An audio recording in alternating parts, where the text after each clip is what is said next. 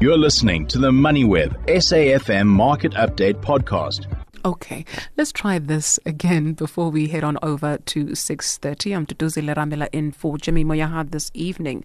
So from the 1st of March 2024, a new national minimum wage determination will come into effect, with the Labour Minister Thulas Nxesi announcing earlier this month that the minimum wage determination moves from 25 Rand 42 cents to 27 Rand 58 cents for each ordinary hour worked. Farm workers and domestic workers are included, however. Workers employed on an expanded public works program are entitled to a minimum wage of 15 Rand 16 cents an hour from 13 Rand 97 cents. So the Department of Labour and Employment describes the minimum wage as the floor level below which no employee should be paid. So we're going to be taking a look at the national minimum wage, but in particular, one sector, and that's the mining sector, because we've also got the mining in indaba happening this week. In fact, today being day one. For that conversation, we speak to David van Wyk, lead researcher of Bench Marks Foundation. David, thank you so much for your time this evening. I think maybe you can help us understand the origins of the national minimum wage and how much we were talking about at the time to try and assess whether this makes a difference. Well, I think that um, the idea of a minimum wage is an extremely good idea. Um, the only problem for me is that very often it becomes a maximum wage for many people, and employers pay just exactly that amount and nothing more when they can actually afford to pay more. Um, they don't.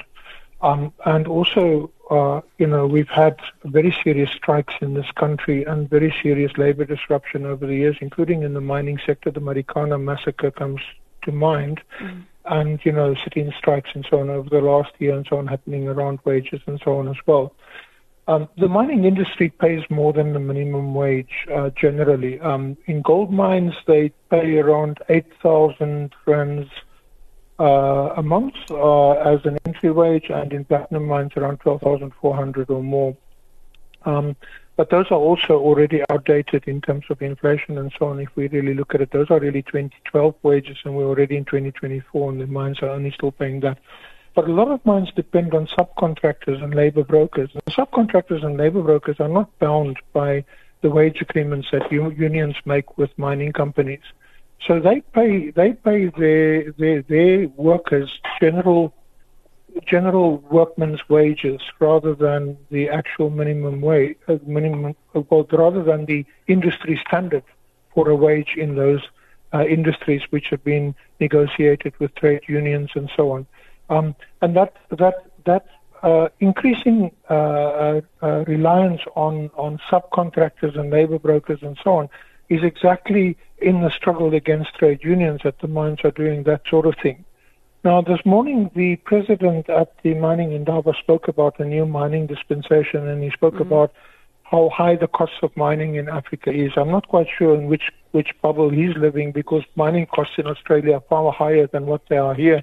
Mining costs in Canada are far higher than what they are here. In fact, we have some of the lowest cost uh, mines in the world with, you know, very, very high levels of return on investment.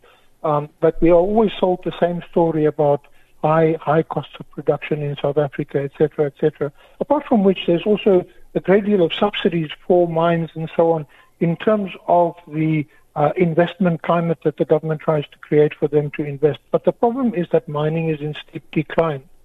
Uh, it's in steep steep decline simply because minerals are getting depleted. You know, uh, the, the the president used the word sustainable mining. There's nothing like sustainable mining. At some point, mining comes to an end and you need, need to be you need to move beyond mining. And you need to begin to train the population for other economic opportunities now already so that when mining actually disappears people are actually now employed in new sectors in the economy and so on. Mm. and, and and you know the, the problem is that we can't transition so long as we have very low wages. You know if you have low wages you've got low market demand a low market demand means there's no incentive for manufacturers to invest in the country or for local manufacturing to arise within the country. Um, and, and as a consequence, uh, also the distance that we are from global markets for manufactured goods and so on make our uh, exports not competitive. So we actually might have to look at a inward-looking national strategy for for manufacturing within this country and try to develop a local market demand through proper wage structures and so on that would encourage people to invest in uh, manufacturing so that we can move away from mining. There was a lot of talk at the mining Indaba about uh, um, uh, uh, uh, about value add to minerals and things like that, you know. But but the problem is that you can't value add minerals that don't belong to you. These minerals are already sold to Japan even before they are out of oh the ground. They're already sold to China before they are out of the ground. They're already sold in the United States and, and in the Northern Hemisphere before they're out of the ground because the companies don't belong to us. They are global companies that are listed on London Stock Exchange, the Beijing and, and at Hong Kong and, and, and a Canadian and so on stock exchanges and so on. That's where the owners of these mines are. That's where the hmm. dividends mm. get paid out. That's where the jobs are in fact created. And that is also where the benefits of our mining actually comes. So, David, what does that mean more so when you speak of an inward looking national strategy, right? You've got like a number of um, mining companies where workers stage mm. and it is being sold as a union mm. issue. We don't want this union, we don't want that union. But when you dig mm. deeper and you actually speak to some of these mm. mine workers, they'll tell you that they mm. can barely afford themselves, yet they're doing such dangerous work, staging dangerous underground sit ins. Well, the, the, the, the, South African mines are among the most dangerous in the world to work in. And you, you have to be really, really skilled to work in a South African mine, even though you don't have any formal education or, or qualifications. You know, we, we, we analyze the mines and they tell us how many millions they spend on worker literacy and things like that. But their literacy levels never improve. There's always about a 40% uh, of their labor force who are not literate. Now, you don't know how these people operate machines and how they, how they understand the technicalities of what they're doing underground and so on. Um, and that is because of this dependence on on super cheap labor. Um, you know, if you compare South African mine workers to Australian and Canadian mine workers, you know, they make 10 times more money there than what we do here, much more than 10 times, in fact. now, inward-looking um, industrialization would require that we actually we actually pay people sufficient money for them to afford manufactured goods. At the moment, people can barely afford food. Mm-hmm. And so there's no market for manufactured goods. We have to export anything that we manufacture in the country. And because we're so far away from international markets, our manufactured goods are not competitive on those particular markets. Um, perhaps uh, if we could uh, manufacture and sell in the rest of Africa and try and compete with Japan and China and, and, and, and South Korea and so on, um, um, but then we would really have to have aggressive, aggressive agreements with other African countries so that they can absorb what we are manufacturing uh, in South Africa, and they might blame us for hampering their manufacturing. Um, you know, the, the current situation that we are in is leading to deindustrialization. If you go mm. to the south of Johannesburg across the M2, all the factories mm. are standing empty.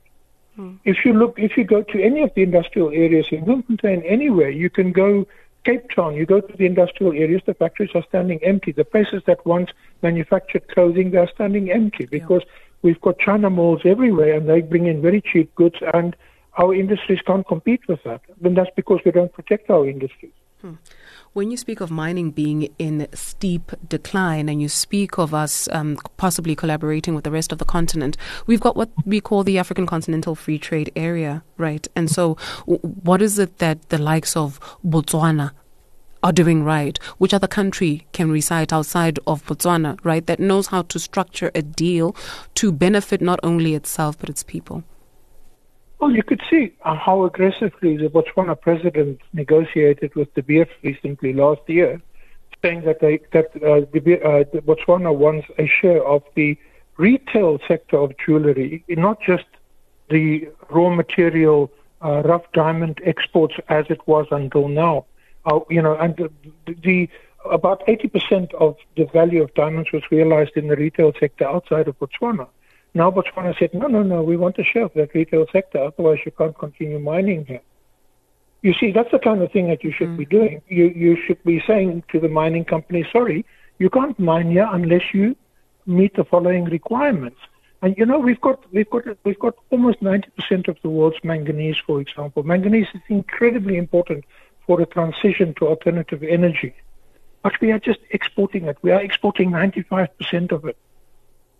You know, we don't even manufacture batteries on scale. Hmm. And this is a core component of batteries. And and that's just it, right, David? So what then happens when you're already talking about the price being fixed elsewhere outside of South Africa before that mineral comes out of the belly? Will there really be change or are we daydreaming at this point? Well no no no, we're not daydreaming because we we, we, we had until recently and I don't know what the figures are now, eighty five percent of the world's platinum between ourselves and Zimbabwe. We could have come to an agreement to say to the platinum mining company, company sorry, you can't have the platinum uh, at the at the scale that you are taking it out at the moment. Some of it's got to remain behind for beneficiation. We've got to set up factories and things like that in the country. Um, um, now, unfortunately, the catalyzing industry is collapsing because the combustion engine is going out the window, and so the uses of platinum is falling, and so the price of platinum is not very high. But Right now, the gold price is very high. Uh, right now, the other raw materials like copper and iron and so on is very high because of the wars that are being conducted all over the place. The American arms industry has grown very dramatically, and and and we are not seeing the profits of our minerals being wasted on battlefields in the Middle East and battlefields in Ukraine and so on. That's where the surplus minerals of the planet is being shot away and wasted. You know, um, so as to uh, promote a bubble in the market. And as soon as these wars are over, then the prices are going to fall again. Hmm. And so, when you speak of beneficiation, which is the political speak, almost um, everyone you listen to more so in this election year speaks about beneficiation, right? Um, and then, what should we understand about that when we are also an energy deficient country?